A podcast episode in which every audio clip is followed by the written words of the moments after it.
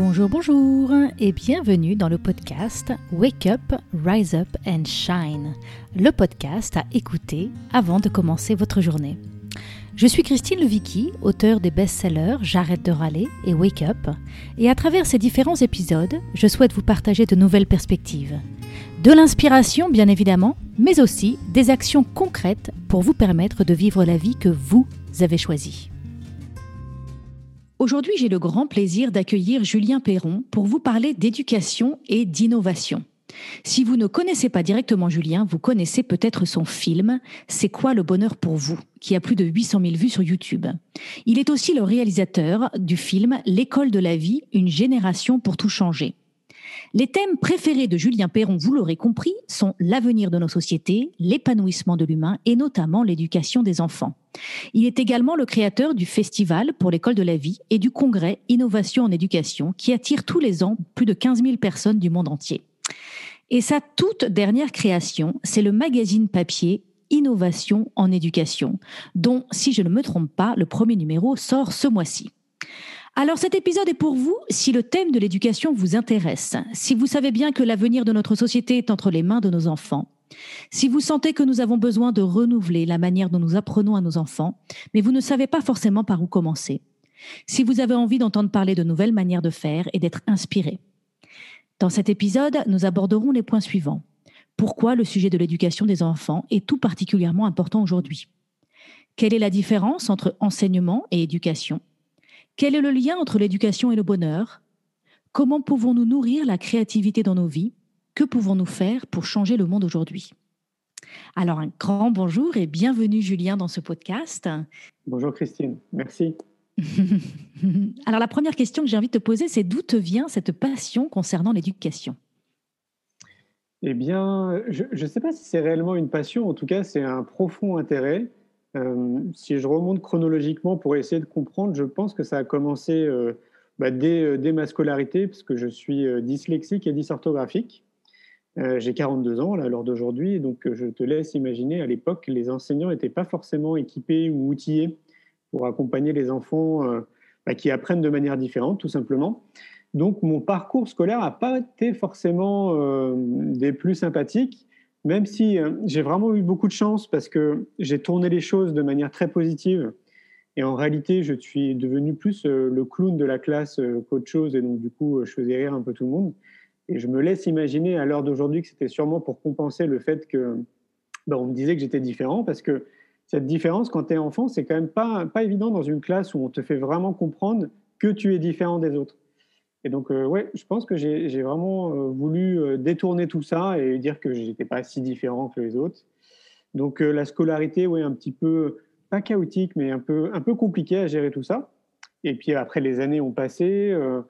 je découvre mes excellences assez rapidement. Je vois que j'ai une facilité à fédérer les gens autour de moi et je vois aussi que je suis assez habile dans le monde de la communication, dans l'échange, un côté social aussi assez prononcé. Et à 23 ans, je décide de créer euh, mon entreprise. Alors, pour euh, se remettre dans le contexte, je suis dans une chambre de bonne de 10 mètres carrés au sixième étage à Paris, euh, sans ascenseur, c'est très important. j'ai pas d'argent, j'ai pas de diplôme, je suis dyslexique et dysorthographique et je me lance dans une activité touristique. Je crée l'équivalent d'une agence qui s'appelle Néhorizon Travel et je me rends compte au bout de trois ans qu'en réalité, je crée le marché du tourisme éco-responsable à l'époque. Ce qui fait que, bah, en trois ans, l'entreprise se développe quand même assez rapidement, même si c'est pas évident, mais il aura bien fallu trois ans pour que, que la presse, les médias, euh, que globalement, on commence à, à faire un peu notre place dans, dans, le monde du tourisme. Et puis finalement, j'ai décidé de mettre tout ça de côté parce que l'ambiance euh, qu'il y a dans le marché du tourisme ne me correspond pas en termes de valeur, en termes d'éthique qui a peut-être changé euh, depuis, hein, parce que ça fait un peu plus de 15 ans maintenant. Et donc, du coup, je décide de créer une agence de communication qui s'appelle Néo Bien-être, qui est dédiée aux thérapeutes, et qui va m'amener progressivement, avec le temps, parce que ça fait un peu plus de 18 ans maintenant, qui va m'amener à m'intéresser euh, davantage à l'éducation. En fait, euh, ce qui se passe, c'est qu'il y, a, il y a 7 ans en arrière, je suis en train de faire du vélo dans le sud de la France, du côté de Palavas, s'il y en a qui connaissent. Et à un moment donné, il y a une idée qui fait surface, tu sais, un peu comme, euh, moi, je, fais partie des gens qui pensent que les idées ne nous appartiennent pas et que, tu sais, c'est comme si on était connecté à un flux d'informations. Et d'un coup, voilà, j'ai cette idée qui qui, est, refait surface, qui était en fait quelque chose que j'imaginais quand j'étais petit. Euh, de par cette différence, j'imaginais une école dans laquelle je me sens bien, une école euh, avec des profs qui me comprennent, enfin voilà, une école dans laquelle je me sens bien. Et donc, ça fait, ça fait surface comme ça, d'un coup dans ma tête, et je décide de, de rentrer au bureau et d'écrire ce que j'ai de manière très claire. Et donc, je rédige un article et j'appelle ça l'école de la vie. Et donc, l'objet de cet article, c'est de, créer une école euh, donc, que j'appelle l'école de la vie, qui est, à mon sens, une école nouvelle, avec une pédagogie nouvelle, avec une approche très différente de notre système. Et ce qui se passe, c'est qu'en l'espace de à peine euh, trois mois, il me semble, je reçois plus de 600 emails euh, de personnes qui trouvent l'idée géniale, qui veulent m'aider à créer cette école, qui veulent absolument qu'on se rencontre pour imaginer ensemble bah, l'école du futur. Et là, euh, j'avais pas du tout soupçonné qu'il y ait autant de personnes qui puissent être sensibilisées à cette approche euh, d'une pédagogie différente. Et donc, euh, bah, comme j'avais du mal à répondre à tout le monde, j'utilise ce que je te disais au tout début, c'est-à-dire mes acquis, mes compétences, ce qui est inné en moi, donc cette facilité à fédérer les gens autour de moi. Et je me dis, bah, tiens, je vais organiser un pique-nique. Et je vais demander à chacun de venir avec de quoi manger, et puis on se retrouve quelque part et on essaie d'avancer dans la création de cette école. Et donc, il y a bien 600 personnes qui sont venues, donc ça a été un très grand pique-nique. On était euh, sur le plateau du Larzac, ça a duré une journée, on a passé une très belle journée, et de cette journée, qui a été magnifique, on s'est dit avec euh, l'équipe à l'époque que c'était trop dommage de rester là-dessus.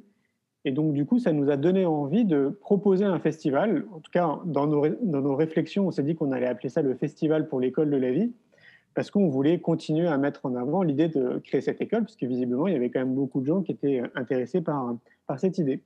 Et donc, on, crée le festival pour l'école de la ville l'année d'après et on passe de 600 personnes à 9000 personnes. Donc, c'est un bon géant. Et donc là, ça, pointe vraiment du doigt qu'il y a un, intérêt euh, grandissant euh, autour de l'éducation avec tout ce que ça englobe. Et puis, tu vois, les années ont passé. Donc maintenant, ça fait plus de cinq ans qu'on organise ce festival et on a organisé maintenant, euh, depuis quatre ans, un congrès aussi qui s'appelle Innovation en éducation. Et donc, on s'est aperçu avec le temps que bah, plus les années passent, plus il y a du monde qui vient à nos événements, parce que j'imagine que ça fait des échos aussi, donc ça, sème des graines, hein, très clairement. Et donc, on se rend compte qu'il y, a une, il y a une vraie demande.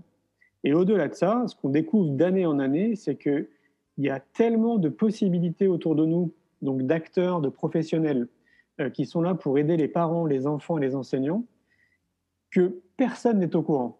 Alors que pour la plupart, alors je vais te citer euh, la pédagogie Montessori de Maria Montessori, qui est la plus connue dans les courants euh, dits nouveaux ou alternatifs. Il faut quand même se rappeler que Maria Montessori, elle a créé sa pédagogie il y a plus d'un siècle, donc on n'est plus du tout dans la nouveauté. Et la plupart de ces professionnels dont je parle, qu'on met en valeur au festival ou au congrès, sont, à l'image de Maria Montessori, des professionnels qui proposent des outils depuis peut-être 20, 30, 40, 50 ans, qui fonctionnent parfaitement, c'est très souvent d'ailleurs des gens qui sont connus, ce que j'appelle dans leur biosphère. Donc il y a quand même une communauté, on va dire, de personnes qui les connaissent. Parfois, ça peut être des centaines de milliers, voire des millions pour les gens euh, les plus connus dans, ce milieu. Mais ça ne sort pas de ce cadre. Donc l'éducation nationale, le système ne parle pas de tout ce qui existe à l'extérieur. Le mainstream n'aborde pas ce sujet. Visiblement, ce n'est pas un sujet qui a l'air d'être euh, intéressant. Donc nous, on découvre depuis sept ans qu'il y a un champ qui est gigantesque et donc, avec le festival, on met en partie en lumière de ces acteurs. Donc, il y a 220 exposants, il y a 35 conférences, il y a des ateliers, des animations, des débats. Donc, c'est génial, ça fait vraiment un, très bel éclairage. Le congrès aussi, c'est pareil, ça met vraiment un, éclairage est, qui est, assez important. Et donc, du coup, ce qui est chouette maintenant, c'est qu'on arrive à, attirer aussi le monde institutionnel. Donc, on sait qu'il y a des personnes de l'éducation nationale et du ministère qui viennent. Euh, L'UNESCO nous a contacté l'année dernière pour nous aider justement à développer euh, davantage ces événements. Donc on attire maintenant le, monde de l'institution euh, de manière très large. Il y a des fondations aussi qui viennent. Et donc, nous, ce qu'on veut, c'est vraiment mettre en lumière tout, ce qui existe finalement dans le monde de l'éducation. Et c'est ce qui me, c'est ce qui me motive maintenant depuis sept ans. Tu me posais cette question, qu'est-ce qui me, qu'est-ce qui me motive Pourquoi cette passion autour de l'éducation? Ben, C'est vraiment ça, c'est de, c'est de se rendre compte qu'on est entouré de possibilités et que finalement, il y a très peu de gens qui en parlent. Hmm, hmm. Alors, on, sent bien que l'école a besoin de changer, d'évoluer. Moi, je sais que quand j'étais à l'école, euh, on parlait beaucoup de l'excellence avec euh, une priorité sur le fait d'enseigner un maximum de savoir, la langue française, l'histoire, les sciences, les langues étrangères. Euh, est-ce, que est-ce que toi, tu trouves que ce modèle d'éducation est périmé ou qu'est-ce qu'il faut garder, qu'est-ce qu'il faut transformer, qu'est-ce qui se donc, ce qui m'intéresse, c'est ton avis, mais aussi ce que tu sens, enfin, où est-ce que tu sens que les choses vont et, quelle, est l'évolution euh, qu'on a besoin de faire vivre à l'éducation euh, aujourd'hui? Déjà, le, point positif, c'est que ça évolue. Donc, euh, ça évolue de manière même très positive, hein. ça, va très clairement dans le bon sens. sauf qu'à l'image, je vais parler de la France. Hein. Nous, en France, j'ai le sentiment qu'on a toujours au moins 15 ans de retard sur beaucoup d'autres pays, sur beaucoup de choses. Et donc, ce qu'il faut se rappeler, c'est que on peut, on peut donner l'image d'un mastodonte. Euh, l'éducation nationale, le système, c'est quelque chose qui est énorme. C'est un peu plus d'un million de salariés. C'est gigantesque. Donc, ça ne peut pas avancer aussi rapidement qu'on le voudrait. Par contre, une fois de plus, ça avance dans la bonne direction. Et c'est ça qu'il faut retenir. Donc, ce qui veut dire que, y a, pour essayer de synthétiser, il y a à peu près 50% des enseignants dans le système qui mènent des expériences au sein de leur classe. Et donc, pour mener ces expériences, c'est qu'elles font justement euh, une démarche très personnelle d'aller chercher de l'information, de se former, donc avec leurs propres finances, parce que ce n'est pas forcément financé par, par l'État. Et donc, après, bah, d'essayer et de voir un peu ce qui marche et ce qui ne marche pas au sein, de, au sein de leur classe. Donc, à mon sens, il y a au moins 50%. Les autres 50% euh, en entendent parler, parce qu'évidemment, les enseignants bah, parlent de ce qu'ils font. Euh, il y en a qui ne sont pas forcément pour.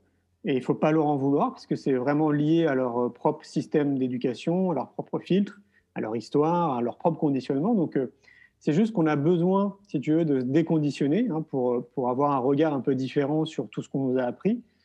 Donc, il y, a, ces, 50% qui, où, ça va mettre peut-être un peu plus de temps pour que ne serait-ce que leur état d'esprit ou leur regard se porte de manière un peu différente.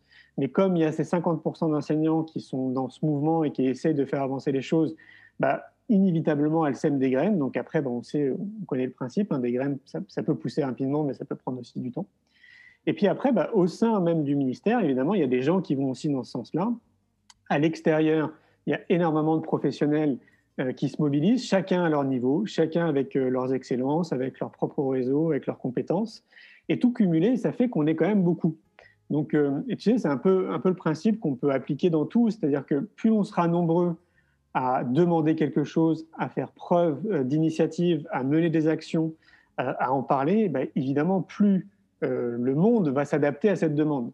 je, peux mhm. citer un exemple qui est assez cohérent. Nous, en France, en tout cas, on le vit comme ça. depuis 7-8 ans, il y a une multitude de boutiques bio qui poussent un peu partout dans toutes les villes de France avec euh, une multitude forcément aussi de marques différentes dans le monde du bio. Et ça, il y a à peine dix ans en arrière, c'était vraiment pas du tout le cas. Il y avait euh, deux, trois mhm. marques euh, qui se battaient en duel. Et quand tu allais faire tes cours dans une boutique bio, tu étais un peu jugé quand même. Tu vois, tu n'étais mhm. pas dans la norme, quoi, globalement. Et donc, pourquoi mhm. maintenant il y a autant de boutiques bio? C'est parce que justement, il y a une vraie demande de la population. Et donc, du coup, bah, le monde, la société, l'entreprise s'adapte à cette demande. Donc c'est pour ça que moi mhm. je suis convaincu de cette initiative citoyenne. Plus on sera nombreux à se mobiliser autour de l'éducation, donc une fois plus chacun à notre niveau, avec nos compétences, avec notre réseau, euh, etc., plus bah, évidemment le système va s'adapter. Et donc euh, mhm. c'est la force du citoyen quelque part. Oui, j'ai une question qui me taraude.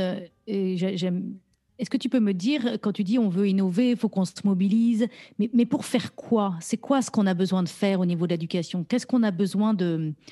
C'est quoi l'intention? Qu'est-ce qu'on cherche à créer ensemble quand on se fédère tous? Quelle est la transformation que l'éducation a besoin de vivre? Bah, Tu vois, le système tel qu'il est, il est très bien. Tu parlais de, des cours qu'on apprend d'histoire, de mathématiques, etc. Le système, il est très bien. Il faut surtout pas le remettre en question dans sa globalité. Ce qu'il faut remettre en question, c'est plutôt l'évolution. On voit bien, tout va très vite autour de nous, alors que ce système qui existe depuis quasiment un siècle, il met beaucoup, beaucoup, beaucoup de temps à évoluer. C'est-à-dire qu'il ne suit pas, en gros. Et donc, ce qui nous manque là, à l'heure d'aujourd'hui, c'est à minima d'équilibrer. C'est-à-dire que euh, d'avoir au moins 50% qui est lié aux connaissances, dont on fait travailler notre intellect et, toutes les matières qu'on connaît, et qui est au moins 50% qui soit dédié à l'être Et c'est tout ce qui nous manque, mais ce n'est pas uniquement en France, je pense que c'est quasiment partout dans le monde. Il nous manque mm. cette approche de l'être, de nous connaître, en fait, tout simplement, de comprendre nos émotions, de savoir qui on est, de, de révéler assez rapidement quelles sont nos excellences, nos compétences, euh, là où pour nous ça va être beaucoup plus simple, alors que pour une autre personne ça va être plus compliqué. Euh, qu'est-ce qui nous fait vibrer, vers quoi on a envie de tendre. Et tout ce champ de ce qu'on peut étiqueter de, développement personnel, finalement, si on nous accompagnait le plus tôt possible dans cette direction, et je parle d'accompagnement, hein, je ne parle pas d'éducation, c'est juste de, semer des graines, je pense vraiment qu'on serait plus tard des jeunes adultes ou des adultes très différents et probablement beaucoup plus en cohérence avec nos valeurs, avec euh, notre éthique, avec donc du coup forcément nos compétences et potentiellement peut-être qu'on crée une activité euh, qui soit bonne pour la Terre, bonne pour l'humain, bonne pour notre entourage, ou qu'on intégrerait tout simplement en tant que salarié une entreprise qui donne du sens. Voilà, une nouvelle économie. Euh, alors, je, donc ce que j'entends, c'est qu'il y a aujourd'hui l'école est peut-être euh, essentiellement centré sur les savoirs. Euh, et donc, toi, ce que tu dis, c'est qu'il faudrait avoir aussi les savoir-être, en fait. Il faut qu'il y ait les savoirs et aussi peut-être les savoir-faire. Mais voilà, de ne de, pas forcément être uniquement centré sur euh, l'excellence du savoir et, et, des connaissances, en fait. On est beaucoup centré sur les connaissances intellectuelles, même des savoirs. Et donc, toi, tu, abordes, tu, souhaiterais que l'école évolue, et je dis toi, c'est pas que toi, toutes les personnes qui te suivent, qui viennent à, tes événements et, qui sont dans ce mouvement, un, désir en tout cas d'intégrer une autre manière de faire grandir, en fait, et de préparer les enfants à faire grandir notre société. Complètement, à être beaucoup plus dans la coopération plutôt que dans la compétition. voilà, tout, tout, ce qui est, il suffit juste d'observer un enfant. Quand tu observes un enfant, tu vois bien que euh, déjà, il est très souvent quand même de bonne humeur euh, toute la journée, donc il rigole souvent. Cet enfant a déjà toutes les qualités requises en tant qu'être humain. C'est-à-dire qu'on voit que on est déjà dans l'empathie de manière très naturelle, on se fait des amis très rapidement, on est dans la bienveillance, on a une curiosité qui est vraiment accrue, on a soif de connaissances, on a envie d'apprendre en permanence, on a envie d'être dans l'expérience, c'est-à-dire de ne pas forcément être assis sur une chaise pour intégrer euh, de l'information et donc du savoir, mais plutôt de vivre les choses. Et si on le transpose plus tard en tant qu'adulte, c'est exactement les mêmes mécanismes. Tu verras qu'un adulte, il va plus facilement apprendre s'il s'amuse et s'il est dans l'expérience. Et donc, ce qui, ce qui, nous manque dans notre société là aujourd'hui en tant qu'adulte, c'est que finalement, c'est de se déconditionner de tout ce qu'on nous a appris toutes ces couches qu'on s'est mis les unes, sur, les unes après les autres, parce que notre société, quelque part, nous a appris à avoir une certaine vision de la vie et des choses, et de revenir à notre vraie nature, à qui on est en fait profondément, pas ce que veut la mmh. société.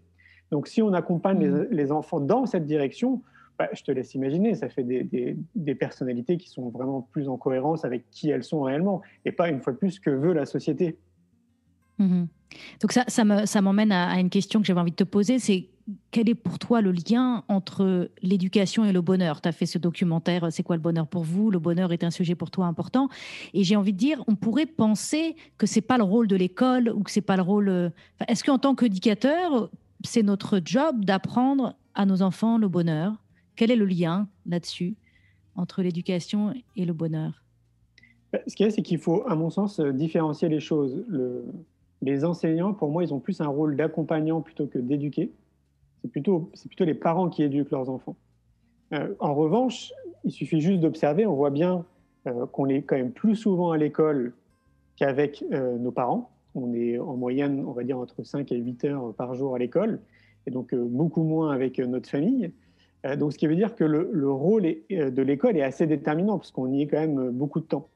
Et le bonheur, ce que j'ai découvert avec le film C'est quoi le bonheur pour vous, c'est que ça s'apprenait en réalité. C'est pas juste qu'une notion. Alors même si probablement si on est 7 milliards d'individus, il y aurait 7 milliards de définitions. Euh, en revanche, il y a des outils qui nous permettent de tendre vers le bonheur. Et donc ça, si on peut nous, l'accompagner ou, nous l'apprendre le plus tôt possible ou semer des graines autour de ça, ben c'est juste génial pour les générations futures. C'est pour ça que je, je pense qu'en une génération, donc en 25 ans, on peut vraiment changer les choses si on s'y met tous, quoi. Si on met, si on met vraiment de l'énergie. Et donc, ouais, une fois de plus, le bonheur, ça s'apprend. Je peux te donner un exemple hein, très simple si on nous apprenait le, plus tôt possible à comprendre euh, qu'est-ce qui est bon pour nous en termes d'alimentation, donc je ne parle pas juste manger pour manger, mais connaître les aliments qui sont bons pour notre corps. Et comme on, est, on a tous des corps assez différents, c'est à nous de découvrir réellement quels sont les produits qui sont bons pour notre santé. Si on, nous faisait comprendre que euh, faire du sport régulièrement, c'était très important aussi pour maintenir notre équilibre et pour prendre soin de notre machine biologique. Si on nous faisait comprendre que notre sommeil aussi est assez déterminant pour le reste de notre journée, donc du coup de prêter vraiment attention à notre sommeil. Si on nous apprenait que la nature nous voulait du bien et qu'on avait vraiment intérêt à se rapprocher le plus souvent de la nature, peu importe où on se trouve, toujours dans l'idée d'être proche de la nature. Si on nous apprenait des exercices de relaxation, ça peut être de la méditation, la sophrologie, ce qu'on veut, et des exercices de relaxation qu'on serait amené à appliquer ne serait-ce que 10 minutes par jour. Il y a des études scientifiques maintenant qui nous le prouvent, et merci à ces études, que c'est bon justement pour nous, que ça nous fait du bien. Euh, si on nous apprenait à être curieux et à aller chercher de l'information plutôt que de la subir. Euh, je ne veux pas euh, tirer sur les médias, mais globalement, médiatiquement, dans le mainstream, c'est quand même beaucoup d'informations anxiogènes et négatives, alors qu'il y a toute une partie d'informations dans notre société qui est extrêmement positive. Donc si on, nous faisait comprendre qu'on peut avoir ce choix-là d'aller chercher de l'information, ça serait aussi quelque chose de très important. Tu vois, plein de petits détails comme ça qui seraient, à mon sens, vraiment euh, juste de l'accompagnement, ça changerait, je pense, déjà beaucoup de choses dans la vie des citoyens. Alors, et alors j'ai envie de te poser une autre question. Donc, euh, le bonheur, c'est quelque chose de personnel, donc ça change quelque chose, ça pourrait changer la vie des citoyens. En quoi est-ce que ça pourrait changer la société? Ah, c'est une bonne question. Ben, tu sais, c'est à partir du moment où, euh, j'allais dire on forme, je ne sais pas si c'est le bon terme, mais on va plutôt dire accompagner. À partir du moment où on nous accompagne le plus tôt à, à, suivre qui on est réellement. Donc euh, vraiment notre potentialité, notre personnalité, euh, qui on est profondément. Donc avec nos excellences, vraiment qui on est et qu'on nous inculque quelque part qu'on a plus intérêt à être dans la complémentarité, donc du coup dans la coopération avec les autres plutôt que dans la compétition. Si on faisait tout en sorte pour que l'individu soit libre quelque part, et ça englobe beaucoup de choses, la liberté, euh, je pense qu'on aurait une société aussi qui serait très différente. Enfin, ça ne me paraît pas illogique. Au même titre que Pierre Rabhi dit que si on change l'agriculture, on change, on change le monde, je pense que si on change notre système éducatif avec ce dont je, soulignais, c'est-à-dire au moins 50% de savoir et 50% d'être, de, comprendre qui on est, nous accompagner dans notre développement personnel, je pense qu'on change vraiment notre société complètement parce que du coup, les individus vont réfléchir aussi de manière totalement différente. Et là, à l'heure d'aujourd'hui, avec tous les enjeux qu'on a, on a vraiment besoin d'avoir des gens qui pensent différemment. Et pour penser différemment, moi, j'ai retourné les choses dans tous les sens. Tout part de l'éducation que ce soit à l'école ou nos parents ou les gens qui nous accompagnent, ça part de là. Et en même temps, en même temps, ce que j'entends, c'est que derrière tout ça, euh, la liberté, ça peut faire peur. Si on rend les gens tellement libres, ça, peut faire peur. Qu'est-ce qui va se passer? Ah, Moi, j'y crois. Hein. Moi, j'ai confiance dans l'humain. Je me dis, si tu rends l'humain libre, il va faire ce qui est bon il va faire ce qui est bon pour, pour le groupe, pour la société. Euh, mais je, je, peux voir comment derrière cette question, il peut y avoir une peur, quelque part un peu une, je ne sais, pas comment dire, mais ce que je pressens, c'est qu'il y a un peu sous-jacent ce discours de bah oui, mais euh, euh, faut préparer les enfants à être les travailleurs de demain, et puis bah il y a des boulots chiants à faire. Enfin, je sais pas comment dire. Faut pas que les gens soient trop libres parce qu'il faut qu'ils rentrent un peu dans le moule pour faire tourner la société, l'économie et la rentabilité. Et là, en fait, c'est pas de ça dont on parle. On parle vraiment de, rendre les, êtres humains libres et du coup de faire confiance qu'à partir de cette liberté, ils vont créer un monde meilleur qui ne fonctionnera probablement pas avec les mêmes règles.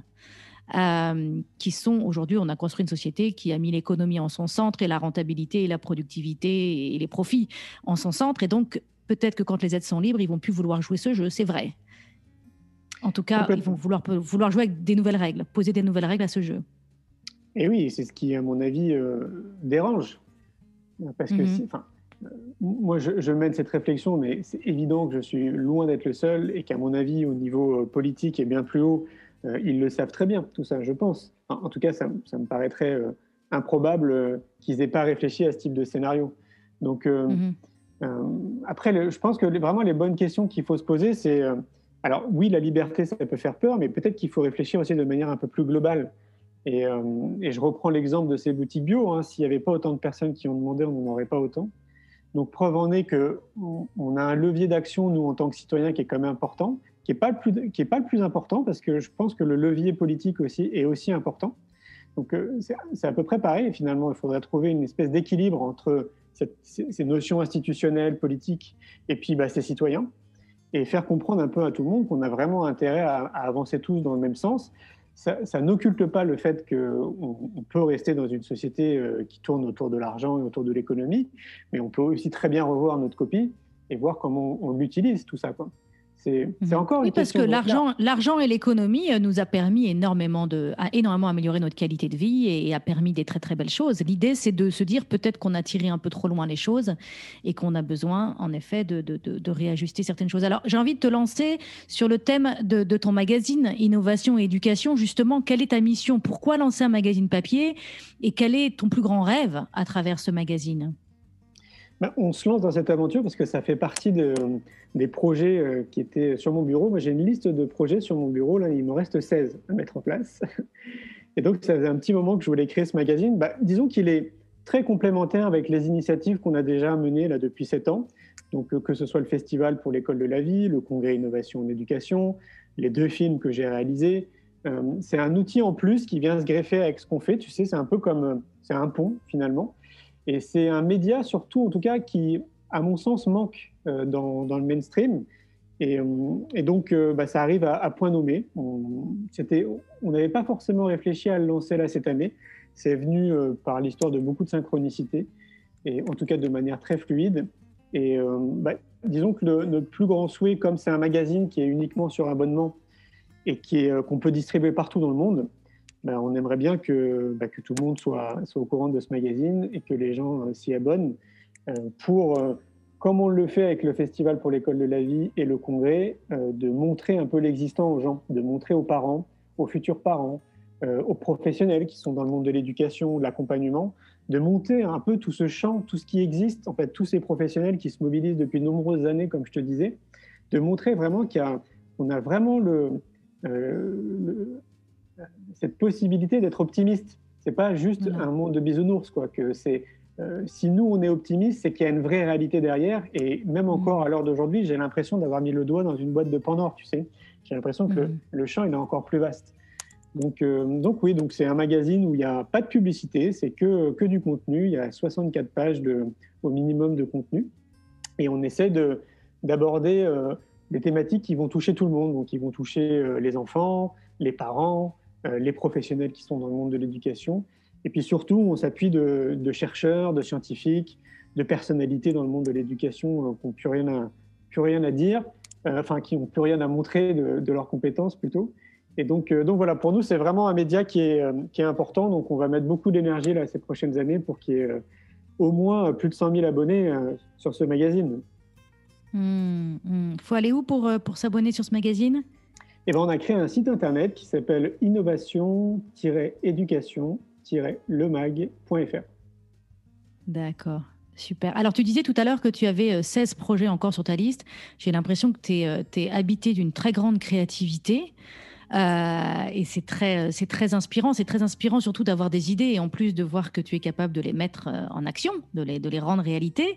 Euh, qu'est-ce qui, quel est ton secret ou qu'est-ce que tu pourrais euh, transmettre aux auditeurs euh, là-dessus? Qu'est-ce qui te permet d'avoir cette créativité? Qu'est-ce qui nourrit cette créativité? Ben, Moi, je pense qu'on a tous un potentiel créatif qui est développé ou pas, mais en tout cas, on l'a tous.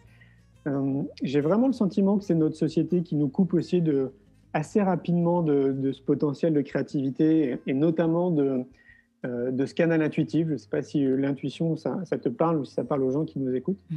Mais euh, je pense que c'est pareil, tu vois, ça serait quelque chose, ça serait chouette si on pouvait nous, guider, nous accompagner assez tôt dans, cette direction. Parce que moi, j'écoute justement mon intuition depuis que je suis tout petit. j'ai fait du kung fu pendant 14 ans. ça m'a amené à être champion de France en 99. Et ça m'a amené à, écouter davantage justement mon corps, mon esprit, enfin, être beaucoup plus connecté finalement à moi-même pas de manière égocentrique, hein, mais plutôt à essayer de, comprendre euh, ma machine biologique, mon esprit, euh, un peu plus loin mon âme, euh, tout ça. Et, donc du coup, ça, ça m'a connecté davantage à mon canal intuitif et je l'écoute une fois de plus, depuis que je suis tout petit. Et ça m'a jamais fait défaut. Et donc, ce qui veut dire que hmm. tout ce que j'ai mis en place jusqu'à présent, ce dont on parlait, les festivals, les événements, les films, là, le magazine et puis plein d'autres choses, je l'ai toujours fait de manière intuitive. C'est-à-dire que c'est pas forcément quelque chose que j'ai anticipé, ça s'est fait comme ça assez spontanément, ou en tout cas de manière intuitive. Et cette liste hmm. de 16 projets que j'ai sur mon bureau, comme je te le disais au tout début, euh, à mon sens, c'est des idées qui ne m'appartiennent pas. Euh, tu sais, moi, je trouve qu'on est euh, un peu comme un poste radio et on est entouré d'ondes et d'informations qui circulent comme ça dans, dans l'air qu'on ne voit pas, tu sais, un peu comme un poste radio, oui, finalement.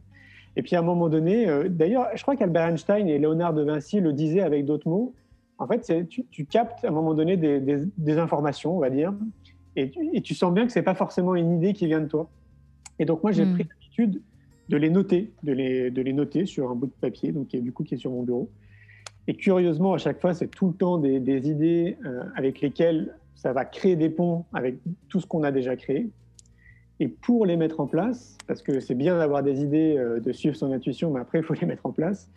Pour les mettre en place, je reviens à ce que je te disais euh, en donnant quelques triptyques. si on pouvait les donner, justement, ces triptyques aux enfants le plus tôt possible. Je parlais d'alimentation, de sport, de nature, de prendre soin de soi hein, globalement pour synthétiser. Ça, c'est quelque chose qui fait partie de ma vie euh, bah, depuis que je suis gamin, parce que mes parents étaient déjà un peu dans, dans ces idées. Et donc, je pense que c'est un des points qui est déterminant, c'est-à-dire d'avoir une hygiène de vie assez, pas stricte, mais en tout cas avec une constance. la constance est mmh. très importante. Au même titre que tu manges tous les jours sans faire attention, je pense que ça devrait être normal que chaque individu trouve le sport qui est bon pour lui, trouve les aliments qui sont bons pour lui, euh, une fois de plus, aille le plus souvent en pleine nature, euh, dorme suffisamment, mmh. donc qu'il puisse vraiment déceler le nombre d'heures de sommeil dont il a besoin et qu'il calque son heure de coucher avec, euh, avec ça, de se rapprocher de la nature, de s'entourer de gens positifs. Mmh. Tout ça, moi, ça fait partie de ma vie et je me l'applique dans mon quotidien. Oui. Mhm. Je suis complètement, complètement, complètement alignée avec ce que tu viens de dire. Euh, dans mon livre Wake Up, quatre principes fondamentaux pour arrêter de vivre sa vie à moitié endormie. Euh, le premier principe, c'est oser être brillant. Donc, c'est avoir des idées, connecter avec ses intuitions, euh, honorer ce qui nous habite, laisser émerger les choses, justement, se connecter à, son intuition. C'est vraiment le, premier principe. Le deuxième, c'est poser des actes à la hauteur de ses ambitions. Donc, c'est passer à l'action, avoir l'audace, transformer, nos idées en choses concrètes. Le troisième dont on n'a pas parlé, c'est je crée ma réalité avec mes mots. Donc là, c'est faire très attention à ce qu'on dit et aux histoires qu'on raconte et qu'on se raconte à nous-mêmes. Donc c'est le mindset, c'est nos paroles, c'est toutes ces choses-là. Et le dernier, c'est je prends soin de ma source. Et je dis toujours, le dernier, c'est le quatrième. Euh, et c'est quelque part, c'est le dernier, mais c'est presque le plus important dans le sens où quand il n'y a pas celui-là, quand on n'a pas pris soin de notre feu intérieur, de notre flamme intérieure, prendre soin de soi, et eh bien en fait, les trois autres piliers de la table se cassent la gueule. et, et c'est la fondation, quoi. C'est vrai que prendre. Et puis, quand on connecte à, à, la nature, quand on honore son corps, quand on fait du sport, ben, du coup, on, la spirale se remet en route parce que du coup, on a à nouveau des intuitions, à nouveau des idées, et puis on a de l'énergie pour euh, passer à l'action. Euh, et donc, c'est vraiment une spirale euh, vertueuse euh, qui, s'entretient à ce moment-là. J'ai aussi envie de rebondir sur, sur ce que tu as dit tout à l'heure sur le fait de connecter à ses intuitions et, d'apprendre à nos enfants à connecter à leurs intuitions, à connecter à leurs élans. Et moi, j'ai identifié deux moments euh, de la vie de l'enfant, et moi je suis maman de trois enfants, donc je les ai vécus en tant que maman, deux moments qui ne sont pas forcément simples. Il y a, le, les deux ans de l'enfant. Quand l'enfant a deux ans, on appelle ça en anglais les terrible twos. et quand l'enfant a deux ans, ben, il apprend, euh, d'un point de vue de, de son développement, il apprend qu'il n'est pas son père et qu'il n'est pas sa mère et qu'il est lui-même et donc, il commence à dire ce qu'il veut. Il commence à honorer ses désirs, ses envies et à dire ce qu'il veut. Et notamment, il dit beaucoup ce qu'il veut pas. il dit beaucoup de non. Et, et là, c'est très, très, très, très énervant pour le parent parce que ça rend les choses bien plus compliquées. Euh, c'est bien plus facile pour un parent d'avoir un enfant qui fait tout ce qu'on lui dit et donc là déjà, on commence à mettre un lock, on commence à, avoir envie de fermer le robinet des envies de nos enfants parce que c'est ça rend notre quotidien compliqué. Et c'est vrai que ça rend notre quotidien compliqué pour du vrai. Hein. Mais donc c'est intéressant d'observer qu'il y a ce moment où déjà en tant que parent, on peut avoir envie de, et on peut et parfois on a besoin hein, pour prendre soin de nous et de nos besoins aussi. Mais voilà, là il y a un lock qui potentiellement se met. Et il y en a un deuxième que j'ai identifié clairement, c'est les 7 ans. Euh, quand on a 7 ans, on dit à l'enfant, moi je me souviens très très bien, on m'a dit, euh, c'est l'âge de raison. Maintenant, tu dois être raisonnable. Et quelque part, ce qu'on me disait, c'est, ben maintenant, tu dois, euh, tu dois mettre de côté tes, tes envies, tes, tes, tes, élans, encore une fois. il y avait ce côté, moi je mets en face du raisonnable, l'opposé, c'est la résonance. Mmh. Et la résonance, c'est ce dont tu parlais tout à l'heure, c'est ce moment où on connecte à la vibration, où on connecte à quelque chose, on résonne, il y a quelque chose qui résonne en nous, il y a une vibration intérieure.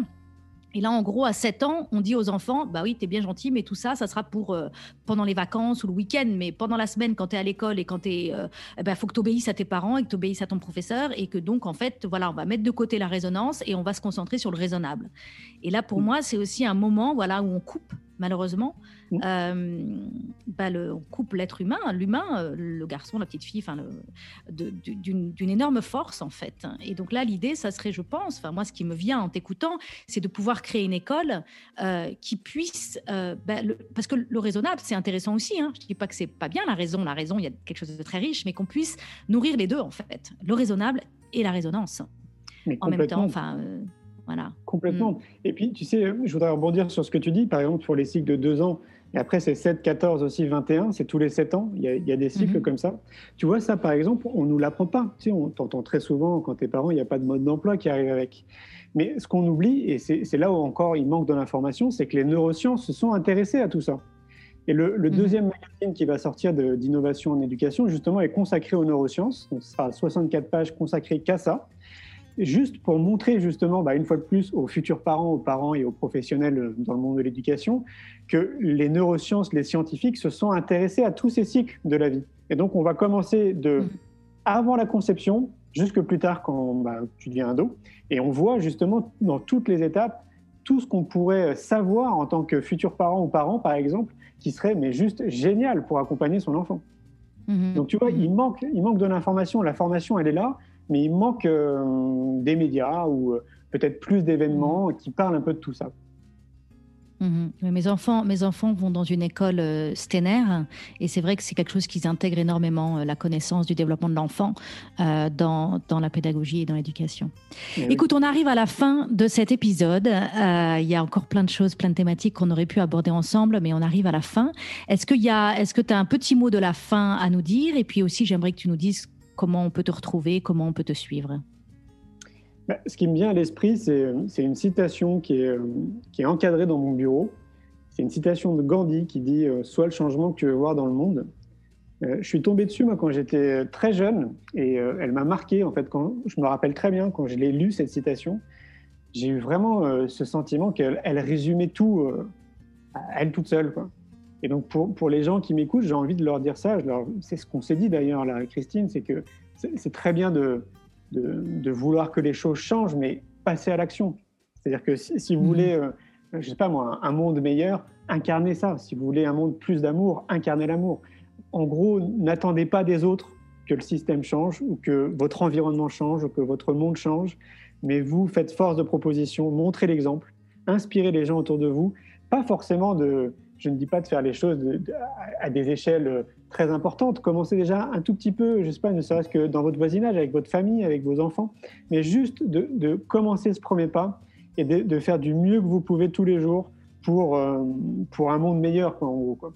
Et c'est ça, moi, je mmh. pense, qui est vraiment fondamental, c'est que chaque citoyen conscientise qu'on a une vraie responsabilité citoyenne de s'occuper de soi avant de vouloir s'occuper des autres. Et, euh, mmh.